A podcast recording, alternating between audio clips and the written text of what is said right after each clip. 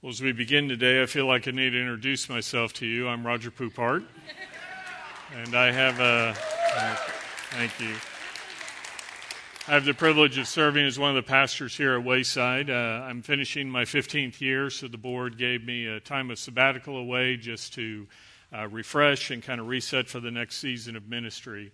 As you saw while I was away, and as you've already known, been touched by our great pastoral team here over the years. We have a, a gifted group of uh, pastors here, and I know you were blessed by the series on the Outsiders. I was. I worshiped with y'all online uh, through much of my time away, and it was a great series reminding us of who God is and His great love for us. Well, today we're going to be starting a series in the book of Judges. Uh, Judges, you'll find near the beginning of the Old Testament Genesis, Exodus, Leviticus, Numbers, Deuteronomy uh, Joshua Judges. If you get to Ruth, you're too far. So uh, go back to the beginning uh, there at the Old Testament and you can turn there. As you're turning to Judges, I want to share a couple of headlines that I read recently. Uh, one says Female judge says travelers are no longer safe on highways. Family feud leaves brothers dead. Gang rape leads to victims' death and dismemberment. Government leader caught in love nest. Now, if those headlines sound like something that you've seen on the news recently, they can certainly fit, but all of them come from the book of Judges that we're going to begin studying in our Bible today. Not only are the headlines similar to what we see in our time, but so too is the mindset, which is seen in the summary verse of the book of Judges. Judges 21:25 tells us, "In those days there was no king in Israel, and everyone did what was right in his own eyes." Everyone did what was right in his own eyes. You know, we live in a time where we're told to define your own truth. Everybody gets to decide what is right and wrong. And so, as we go through this study in Judges, which was written over 3,000 years ago, what we're going to see is this isn't just some dry, dead historical study of the past everything that is happening in the book of Judges is stuff that we see happening in our day, which is why this study is so timely for us. Because as we're going to see, not only are the times and the mindset the same, but we're also going to find as we go through Judges that the impact that can be made by a godly man, by a godly woman. As we go through Judges, we are going to see uh, these men and women who stood up in the dark and desperate times in which they lived and the impact that they made and how they changed the direction of history. And so, Judges is a book for us to remind us of these type of things. So, I invite you to turn with me in your Bible today to the book of Judges. As I said, it's just past the book of Joshua. Now, in Joshua, what we find is a record of the initial conquest of the promised land. As God brought his people into the land, after their 40 years of wandering in the wilderness, God gave Joshua and the Jews victory over 31 different kings in the land. And while much had been accomplished, there was still more that had to be done. And this is where Judges picks up today, as you see in Judges chapter 1, because it begins in verses 1 through 2 by telling us Now it came about after the death of Joshua that the sons of Israel inquired of the Lord, saying, Who shall go up first against for us against the Canaanites to fight against them? And the Lord said, Judah shall go up. Behold, I have given the land into his hand. Now, if you're not familiar with the history, you'll remember Moses was the man who was raised up by God to lead the nation of Israel out of their time of captivity in Egypt. And when Moses died, Joshua, who was the general of the army, was appointed as the successor. And now we just read how Joshua has died, and there's not an appointed successor. And so the people turn and they inquire of the Lord, Who shall lead us? Now, it doesn't tell us specifically how God led them. We find in the past that sometimes they cast lots like the Urim and the Thummim that the high priest had. And whatever way, it points to Judah. Now, Judah was the largest and the strongest of the tribes. And if you look at Genesis uh, 49.10, you see they were also given the commission in the past to lead the nation. And so they're told to go against the Canaanites, which is speaking of the enemy, uh, the foreigners, the non Jews who are living west of the Jordan. And as Judah goes into battle, verse 3 says, they invite Simeon, one of the other tribes, to go. It says, And Judah said to Simeon his brother, Come up with me into the territory allotted me, that we may fight against the Canaanites, and I in turn will go with you into the territory allotted you. Now, on this slide, you see a map of the area and the different tribal allotments in the promised land that God gave. And I want you to notice where the arrow is pointing to Simeon. That territory given to the tribe of Simeon is completely encircled by the tribe of Judah's allotment. And so, as Judah goes into battle, they say to Simeon, Come with us. And in verses 4 through 7, it says So Simeon went with him, and Judah went up, and the Lord gave the Canaanites and the Perizzites into their hands. And they defeated 10,000 men at Bezek. And they fought Adoni Bezek in Bezek and fought against him, and they defeated the Canaanites and the Perizzites. But Adoni Bezek fled, and they pursued him and caught him and cut off his thumbs and big toes. And Adoni Bezek said, Seventy kings with their thumbs and their big toes cut off used to gather up scraps under my table. As I have done, so God has repaid me. So they brought him to Jerusalem, and he died there. Now, what we're told here is these two Jewish tribes face this Canaanite coalition. It's led by a guy named Adoni Bezek. His name means Lord of Bezek. So he's kind of the king of that particular town that controlled the area. Now, we see he's a powerful king because in the past, this guy has defeated 70 other kings. Now, he's kept these defeated kings as trophies and he's been playing with them. It says he's cut off their thumbs and their big toes, and they're, they're kind of groveling around on the ground, and he throws scraps of food from his table, and he watches them fight like wild dogs over the food. And you say, well, why are they cutting off thumbs and, and big toes? Well, the thumbs, uh, if you didn't have that, you can't hold a sword. And so, kings, one of their primary jobs was to lead their, their nation in battle. And you cut off their big toes, they can't stand well, they can't run, they can't balance. And so, essentially, what this does is it ends their career as, as warriors. They can't lead their nation. It's also a way to humiliate them. And as the Jews defeat this foreign king, it says they do the same thing to him. Now, Bezek says, well, this is just God's way of paying me back. But I want you to notice that God did not command this mutilation, nor did he commend the Jews for doing it. God didn't want the Jews to play with this defeated king the way the pagans did. What he wanted was this uh, cancer removed. He wanted this pagan influence eliminated in the land. But instead of fully following God, uh, the Jewish people start doing things their way and the world's way. And we're going to see as we go through this study, ultimately, that comes back with great consequences. Verse 8 says Then the sons of Judah fought against Jerusalem, and they captured it, and they struck it with the edge of the sword, and they set the city on fire. Now, on this map, you see the arrow pointing to where Jerusalem is in the territory allotted to Benjamin, which is just north of Judah's. And I want you to notice that it's right on the border, but it's in Benjamin's area. The town of Jerusalem did not belong to Judah, it belonged to Benjamin.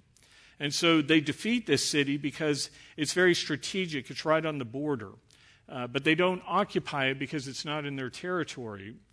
And after l- defeating the city, they leave it and move on. And because it's vacant, uh, the enemy is going to move back into it. This is going to create problems later, as we see in verse 21. It says, But the sons of Benjamin did not drive out the Jebusites who live in Jerusalem. So the Jebusites have lived with the sons of Benjamin in Jerusalem to this day.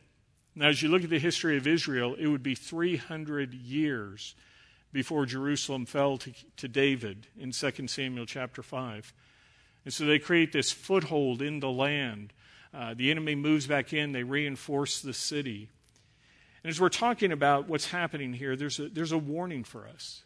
Because what happens sometimes is as you think about your own life, you remove some sin, you remove some habit in your life, some stronghold, so to speak, that you've had. But if you don't come back in and fill it with the right things, there's this void that can be refilled uh, with the things of the past. Jesus warned about this. He told uh, a parable in Matthew chapter 12 and again in Luke chapter 11 where he talked about uh, a man and described it as a house where an unclean spirit had been cast out. And it says, if the, the house is swept and left in order, but it's not filled with the right things, then more spirits will come back and the condition of the person will be worse than it was to begin with. And this is what is happening here. And so, as you look at your own life this morning, as you picture your, your, your life as a house, What would you say is filling it? What is it that you fill your mind? What is it that you fill your heart with? As you think about the things that God has called on you to remove from your life, as you think about the ways uh, that God has cleaned you up, so to speak, have you filled your life with the things of God, or have you let the things of the world come back in? In Ephesians chapter 4 and verse 27, we're told, and do not give the devil an opportunity. And the Greek word that's used there in Ephesians is topos. It means a place, position, or region. It's translated as an opportunity.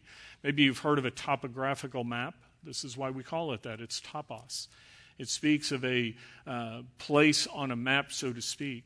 As you think of your life, God says, do not give the devil a foothold, an opportunity, a place. In Ephesians 3:17, instead we're told to make our heart a place where Christ can dwell. And that word for dwell literally means to be completely at home in. It means that Christ is to have every corner of your, your mind and your heart. He's to occupy the totality of it. But what some of us do as you think about a house is we keep back a closet or a corner don't raise your hand here, and spouses don't poke your spouse, but how many of you have that junk closet at home, right? That's full of stuff, and some of you are saying a closet. We have a whole room. It's not just the room, the garage is overflowing, right? So you've kept back an area where it's kind of filled up with this, this junk that doesn't belong. And as you think in terms of your life, it could be a past pain, it could be uh, a hurt, it may be some sin or secret desire, some little corner that you're holding back in your heart and mind that you're saying, you know, God's got all of my life except this one little area. And if you're thinking, well, Roger, what's the big deal? I mean, God's got most of my life. I just have this one little area left. Well, in 1 Corinthians 5 6, we're told a little leaven leavens the whole lump of dough. And if you keep that foothold, if you keep that place you've set aside to hide or harbor some sin, what you're doing is you're giving the devil literally a foothold, uh, a beachhead to move back out into and begin to conquer territory in your life. And here in Judges, that's what's going to happen. They leave the door open for the enemy to return to Jerusalem. And it's going to create disastrous consequences as we go further into this study. But before we get to where the consequences come, uh, we see in verse 9 that Judah is still trusting in God. They're walking with him, they're taking additional territory. It says they took the hill country. Now, this isn't speaking about Austin. I mean, I know we'd love for God to kind of move in and take over that area of our state, right? Uh, but this is, this is the area in Israel called the Negev, and they also took what's called the Shephelah, or the lowlands. So they take this hill country, the mountainous area going into the valley. In verse 10, we see a flashback to Joshua chapter 15. There we're told about Caleb's victory against the giants who lived in Hebron, where you see that arrow pointing. Uh, Hebron uh, was a, a, strategic city that had great import, importance. If you remember when the spies back in the book of Joshua went into the land, God sent 12 spies into the land. And 10 of the 12 came back and said, We can't take it because they saw Hebron. They saw the giants that were living there. Only Joshua and Caleb said, Hey, God said the land is ours. We can take this. And as you read the account there, you see that, that Caleb, when he was 85 years old, after they had to go into the wilderness for 40 years and wander around because of their disobedience and disbelief in God's promise, only the two spies, Joshua and Caleb, who said, We trust in God, were left to return of that generation. And Joshua, who was the general, says to Caleb, Hey, you've, you've earned your retirement. Uh, what, what, you know, easy place do you want to retire in? And Caleb said, Oh, I don't want an easy place. I want Hebron. I want the place that caused the nation to tremble. And at 85 years old, he went up the side of a mountain and he defeated that stronghold. He defeated the giants that lived in the land. In verse 11, we see the next target is Debir, which is also called Kiriath Sefer. The name Debir means an oracle, and Kiriath Sefer means the city of books. What this is telling us is that's the cultural learning center of the pagan culture. It's where the libraries were, it's where all the witchcraft books were, it's where all the, the bad stuff was located. And God says if you clear out this city, it's going to destroy a main source of the pagan practice that's in the land. And this city was also heavily fortified. It was populated as well by giant sized warriors. And again, as you go back to the book of Joshua and look, you see after Caleb took Hebron, this neighboring city of Debir, he said, Any man who takes this city will marry my daughter. And the reason Caleb was doing that is he said, I want a son in law who believes in God. I want a son in law who trusts in God. I want, I want somebody in my family who's going to marry my daughter and lead her and her future family who believes in God. And this guaranteed that the man who took that city would be one who depended upon God. And there was a man by the name of Othniel who went up and took that city. Now, we're going to read about him in Judges chapter 3, so we're going to leave him for later in this series. In verse 17, the conquest continues as we're told, and Judah went up with Simeon, his brother, and they struck the Canaanites living in Zephath, and they utterly destroyed it. So the city was called Hormah. Now, Hormah literally means to devote to destruction. And they say this was a pagan stronghold, and we wiped it out because God said to eliminate the pagan influence. And because of that, they named the city devoted to destruction as they leveled it and removed that pagan worship the next city mentioned is one we hear about in the news in our day. It's Gaza. We find it in verse 18. And Judah took Gaza with its territory, and Ashkelon with its territory, and Ekron with its territory. As you look at this map, you see these are all along the coast. And so, what that means is they've moved out of the mountain into the valley, and now they're, they're sweeping along the seashore and they're wiping out the pagan uh, influence there and taking over the land that God was giving to them. And as they're conquering one stronghold after another, we see the source of their success. As verse 19 says, Now the Lord was with Judah. God was going before them, God was the one taking the land. Now, it would be nice if we could stop there, but the story continues. And unfortunately, as we see, things are about to change because the second part of verse 19 says, And they took possession in the hill country, but they could not drive out the inhabitants of the valley because they had iron chariots. Friends, iron chariots were the M1 Abram battle tank of the day. These were the most advanced uh, pieces of military equipment in that day. Remember, Israel at this point is, a, is an infantry army. And as they're moving through, they suddenly face this uh, battalion of, of battle tanks, so to speak. And it would be easy to read this and say, well, Judah was simply outgunned and thus they can't take this area. But when we get to Judges chapter 4, we're going to see another battle that takes place with these chariots. And there, there is a, a woman by the name of Deborah who leads the nation against 900 of these iron chariots, and Israel defeats them. So, what happened? Did God suddenly send a uh, squadron of A 10 warthogs to take out all these uh, battle tanks? No, but they did get air support. Because as we get to Judges 5:21, what we're going to see is God sends this rainstorm to flood the valley, and it bogs down these chariots. As they try to maneuver, they're, they're stuck in the mud and they're sitting ducks. The problem here in chapter 1 was not the force they were facing, rather, it was a lack of faith. God had promised that he would go before the nation. God had promised, I will drive the enemy out before you. You will go with me, and we'll go through this. They forgot not only the past successes God gave them, they forgot the promises of God. If you turn in your Bible to Deuteronomy chapter 7, in Deuteronomy 7 17 through 23, this is what we're told. This is God speaking, and he says to the Jews as they're preparing to go and take the land if you should say in your heart, These nations are greater than I, how can I dispossess them? You shall not be afraid of them. You shall well remember what the Lord your God did to Pharaoh and to all Egypt, the great trials which your eyes saw, the signs and the wonders, and the mighty hand and the outstretched arm by which the Lord your God brought you out.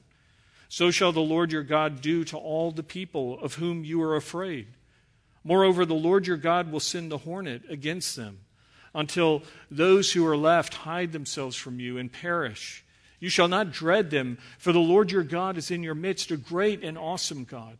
And behold, the Lord your God will clear away these nations before you, little by little. You will not be able to put an end to them quickly, lest the wild beasts grow too numerous for you. God says, if, if I went in and just emptied the land of the enemy before you, well, it would become overgrown. The wild animals and things would come in. So God was incrementally coming in and removing them as the nation took more and more ground. But the Lord your God shall deliver them before you and will throw them into great confusion until they are destroyed. God had promised his people, I will drive the enemy out. But it requires you trusting in me. It requires you turning to me. It requires you to fully follow what I'm calling you to do. They begin to fail because their faith and trust in God failed. And because of that, we've seen what happened. Remember, we read verse 21 where Jerusalem fell back to the enemy. As their faith falters, other things begin to fall apart, like uh, the Jebusites moving in. In verse 22, we see the story shifting to some of the other tribes. We're told likewise the house of Joseph went up against Bethel, and the Lord was with him. Now, the house of Joseph re- refers to the tribes of Ephraim and Manasseh. Remember, uh, the 12 tribes came from the sons. And so Joseph, uh, out of his line came Ephraim and Manasseh, and they go up and they take Bethel. The name Bethel means the house of God. Now, the name of that city was originally Luz. But it was renamed Bethel back in Genesis 28:19 because there the Lord appeared to Jacob. And Jacob said, This is the house of God. That was back when God was, well before Israel was the nation it was, well before they were going into the land. And back the covenant God made with Jacob, who was renamed Israel, he says, This land will be given to your descendants. And Jacob said, Surely the Lord is here. This is the house of God. And so here they take Bethel. And after this victory at Bethel, there starts to be a series of failures. On this slide, I want you to look at all the cities where the names are in red, because those were cities that Israel did not take. The two white X's point to cities they had previously conquered that now fall back into enemy hands. Rather than reading through all the names pictured, let me just highlight a few things. In verse 27, we're told that Manasseh failed not because they lacked power, rather it was because of a lack of obedience on their part. Because verse 28 says, When Israel became strong, notice that, Israel's strong, that they put the Canaanites to forced labor, but they did not drive them out completely. Israel possessed the power they needed to defeat the enemy, but rather than following what God said and removing the enemy from the land, what Israel said is, hey, let's keep the enemy in the land. Let's make them slaves. They can chop our wood. They can draw our water. They can do all those chores and things we don't want. Rather than moving the cancer out and eliminating it, they said, let's just keep it around us and let them be our slaves. The same thing happens in verses 29 and 30 with the tribes of Ephraim and Zebulun. When you get to verses 31 and 32, Asher doesn't even try to conquer the enemy. They say, let's just coexist. Let's just move in among them. Let's live and let live. Let's Have you ever seen those bumper stickers that say coexist and it has all the pagan symbols and other things along with the cross and the coexist? That's judges. Let's just coexist with the people. Let's just let that stuff stay around us. Let's live and let live. Let's not stand for God. All of these compromises are going to have catastrophic consequences later in Israel's history. Have you ever heard of a lady by the name of Jezebel? Jezebel's the queen who married King Ahab and took the nation of Israel from worship of the one true God of Israel to worship Baal and all the pagan gods. She comes from the area that Asher was supposed to conquer and drive the enemy out. But they said, let's just coexist. Let's just leave this cancer in the land, and it could have been wiped out, this deadly disease of Baal worship, had Israel followed what God had said.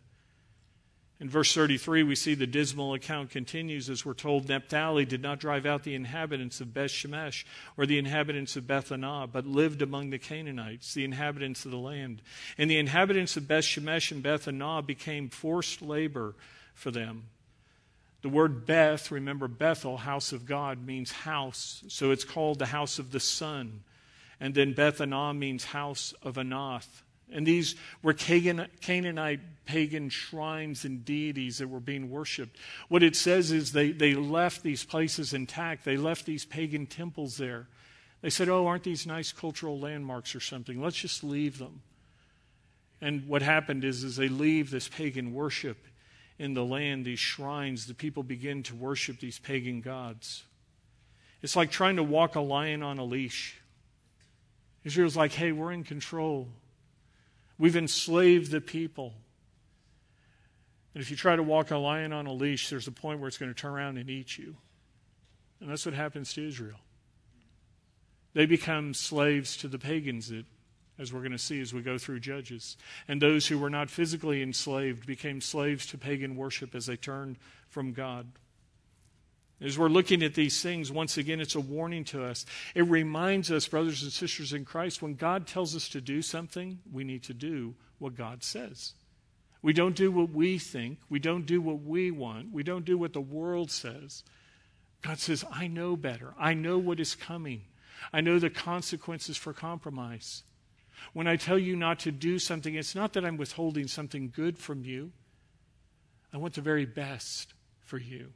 I have something better, and if you will do what I ask, you will be blessed. It's like when God says to us as Christians, do not marry an unbeliever. It's not that God's saying, I don't want you to have that, that man or woman that you, you think is great. It's God says, I know the great pain that is coming as your house is divided, as you try to worship and follow me, and your, your spouse will, will say, Let's just sleep in on Sunday. Let's not go to that. Oh, the kids are this or that. And God is saying, I know the hardship, I know the heartache coming, and I'm trying to rescue you. I'm trying to protect you. Spiritual failure rarely is a sudden explosion, usually, it's an erosion where little bits of compromise over time build and build, and suddenly there's this catastrophic fall. And this is what happens to Israel. Verse 34 tells us Then the Amorites, another pagan enemy nation in the land, forced the sons of Dan, one of the other tribes, into the hill country, for they did not allow them to come down to the valley. Do you remember what we just read in Deuteronomy 7? Where God says, I will clear the enemy out before you. As Dan comes down into the valley and the enemy says, No, we're, gonna, we're not leaving. Rather than trusting God and, and, and push the enemy out, Dan just says, Okay, fine, too much trouble. And they retreat. In fact, what Dan says is where you see that red arrow is the territory that God was giving to Dan. He says, I want you right here in the middle of the land, surrounded by the other tribes. But Dan says, It's just too hard. We're going to go find somewhere that's easy. And where you see that yellow arrow all the way to the north is where Dan moves. When we get to, Dan, to Judges chapter 18, we're going to read about what happens to Dan. They abandoned the land that God gave them. They said, We know better. We'll go find another place that's easier to deal with. And they move to this area to the north that is beautiful. It's well watered, it's lush. But as we're going to see when we get later into Judges, it's also geographically a funnel.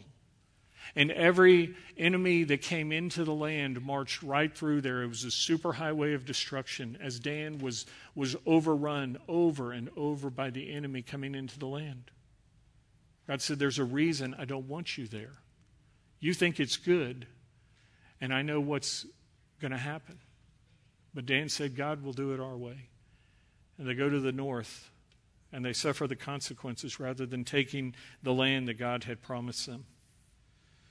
Once again, God knew what was best, but they said, We'll do it our way, and they paid dearly because of the consequences that come. Friends, if we choose to do things our way rather than God's, we are going to find the same thing true in our own life. As chapter 2 begins, God sends a messenger to remind his people why God can be trusted. It's a theophany, it's literally a physical appearance of the pre incarnate Christ. And he points to God's past record of faithfulness when they followed him. Judges 2 1 through 5 says, Now the angel of the Lord came up from Gilgal to Bochim. And he said, I brought you up out of the land of Egypt. I led you into the land which I have sworn to your fathers. And I said, I will never break my covenant with you. And as for you, you shall make no covenant with the inhabitants of this land. You shall tear down their altars. But you have not obeyed me. What is this you've done? Therefore, I also said, I will not drive them out before you, but they shall become as thorns in your side, and their God shall be a snare to you. And it came about when the angel of the Lord spoke these words to all the sons of Israel that the people lifted up their voices and wept. So they named that place Bochim, and there they sacrificed to the Lord. On this slide, you see that God appears to them at Gilgal. Now, notice where Gilgal is. It's right in the center of the land. And Gilgal, if you go back and read Joshua chapter 4, you'll see is the first place as they crossed over the Jordan that, that God met them there. And they, they camped out there and they prepared to, to go and attack Jericho. When the Jews first camped in the land after they left Egypt, as they crossed the Jordan River, it was at Gilgal that they obeyed God. They took on the sign of the covenant. It was at Gilgal that God appeared in another theophany as he appeared to Joshua, and he gave him the promise of victory over Jericho and the land. But because of their disobedience now, we're told that God goes from Gilgal to Bochim. This is a name that literally means the weepers, the place of weeping. God says, At Gilgal, you trusted me and you obeyed, and thus you were given victory. But now, because of your disobedience, because you've turned from following me. I'm going to turn from destroying the enemy before you. You want to go it alone? You want to do it your way? Then do it your way. And the people start crying. They weep. They recognize what we've done. As God pronounces this judgment, He asks them this question What is this you've done? I want you to think about when hard things happen in your own life when things don't go your way, when there's something that you're facing, do you ever turn and say, God, what are you doing? Now, I want to make clear there are times of suffering that are a result of the broken world in which we live. There are times that you will suffer because of other people's bad decisions. But I want you to ask yourself how many times do hard things happen in your life? How many times do bad things come because of a consequence of your dumb decision? How many times have you said to God, I'm not going to do it your way? God, I'm going to do it my way. And God steps back and says, Fine, you want to do it your way? Go ahead. And then when the hard things happen, when the consequences come, we turn and say, God, what are you doing? And what God says to us is, No, what have you done? If God were asking us the questions today, would He say, What have you done? And holding on to that, that area of sin in your life that substance abuse, that, that addiction of yours from the past, that you know what happens when you go and play with that. How many of us have a King Bezek in our life that we've kind of held on and we're playing with him and saying, eh, it's kind of fun, I've got control of him? Would God say to you this morning, What is this you've done where you've turned from following me to following the world? Why have you stopped trusting in me? Why have you turned to the world in its ways, saying, oh, well, the, the world offers us more, more things than God does? God says, really? Can the world really give you lasting fulfillment and security? The past compromises of God's people catch up here. The footholds they've given the enemy lead to the downfall of the people. Instead of looking to live lives of purity by separating from the pagan people and their practices, they said, Look, we're going to make them our slaves. We're going to make our lives easier. And God says, And your lives will fall into slavery. As you look at your life this morning, is there something God said to stay away from? Is there something God told you to get rid of? And you've held on to it, you've been playing with it. You have that closet or corner in your, your heart or your mind that you're holding on to. At Gilgal, what God says is, When will you learn? When will you learn? He says to the nation of Israel, Do you remember 40 years ago what happened right here? Do you remember your history, Israel? Do you remember when I brought your forefathers out of slavery in Egypt, how I defeated Pharaoh and his chariots and his army, how I brought you through the Red Sea, how you came to the Jordan at flood stage and this impossible thing? I brought the nation over the river. Here at Gilgal, you covenanted with me. You were looking at Jericho, this city with these massive walls, and you said, How are we going to take this? And God said, I told you to march around the city, and the walls came crashing down. I did that for your fathers. Do you remember how they didn't listen, how they turned from following me, and they had to go and wander in the wilderness for 40 years? How everybody, every one of your moms and dads and grandparents dropped dead, wandering in the wilderness, except for Joshua and Caleb who trusted in me. And now here we are back in the land, and you want to do this again? Friends, when will you learn? When will you learn? And God is telling us today, I want you to turn from the worthless things. I want you to walk with me. Do we really need to go through this again? And you know what we're going to sadly see as we go through Judges? Israel said, Yeah, God, we want to pay the dumb taxes ourselves. We want, we want to make the same mistakes. We want to see if this replays the same way. And as we're going to see as we go through Judges, for 350 years, the nation goes through the same cycle from sin to ultimately slavery seven times. They will go into captivity and slavery under the pagan people. They'll cry out to God in supplication and prayer, saying, God, show your mercy and grace. Send a deliverer. God will raise up a judge. And they will have a period where then they defeat the enemy. There's silence and rest in the land, but then they go back into sin. Seven times we're going to see over and over. They say, God, we want to do it the hard way. Friends, look at our nation today. Look at America. God is saying to our country, Do you really want to do it the hard way?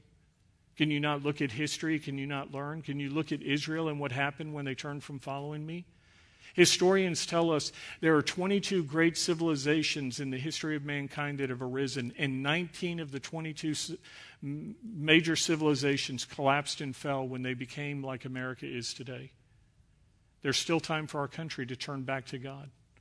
But God says if you want to do it the hard way, you can, you can do it. He says to us personally in your own life, if you want to do it the hard way, you can do it. But if you will turn from your sin and you will turn to me, if you will accept my son Jesus as your Savior, the one who went to the cross to die for you, to pay the penalty of death, in my mercy and grace, I gave you the payment of eternal life you owed the penalty of death for your sins, and I sent my son to die for you. And he says, if you will turn to Jesus, if you will accept Christ as your Savior, Romans 10 9 says, If you confess with your mouth Jesus is Lord and believe in your heart that God raised him from the dead, then you will be saved. God says, I've given you the way of salvation. When will you learn? When will you listen? Will you turn to my Son? For those of us who have received Christ as our personal Savior. God says, You've given your heart, you've given your, your mind to me, but what, what corner have you withheld? What are you keeping back? Is there a foothold in your life this morning, men and women, boys and girls, of sin in your life? God says there's a foothold you've given the enemy, and it's going to become a beachhead that he's going to move out into your life, and there will be consequences and destruction. But if you will listen, if you will learn, if you will turn back to me, I offer you redemption. I offer you to go before you and drive out the enemy in the land, so to speak. So as you think of your life, as you think of it as a land, God says, if you will walk with me, I will go with you. I will drive out those things in your life. So as we come to a close this morning, I want you to look at your life. I want you to think about where you are personally. I want you to think about our country and where we are as we've turned our back on God. And God is reminding us at our Gilgal when will you learn? Will you turn back to me? Will you be blessed for, by your obedience in walking with me, or do you have to suffer the consequences? I want us to go to the Lord now in prayer. I want you to look at your life. If there are some sins you need to confess this morning, some area of your life you've been withholding, then say to God, God, today I want to give this to you. I need your help. Will you go before me? Will you drive this out of my life? If you've never come to faith in Jesus this morning, He offers you the gift of grace. If you will turn to Jesus and accept Him as your Savior, accepting His death in your place, God offers you a place in the family of God, forgiveness for your sins, and adoption as a son or daughter of His. And He invites you today to accept His gift of grace. Let's go to God now in prayer. Let's ask Him to help conquer the land of our life by giving your life to Jesus in your heart and your mind full control to Him. Let's go to the Lord in prayer, and then I'll close this out in a moment.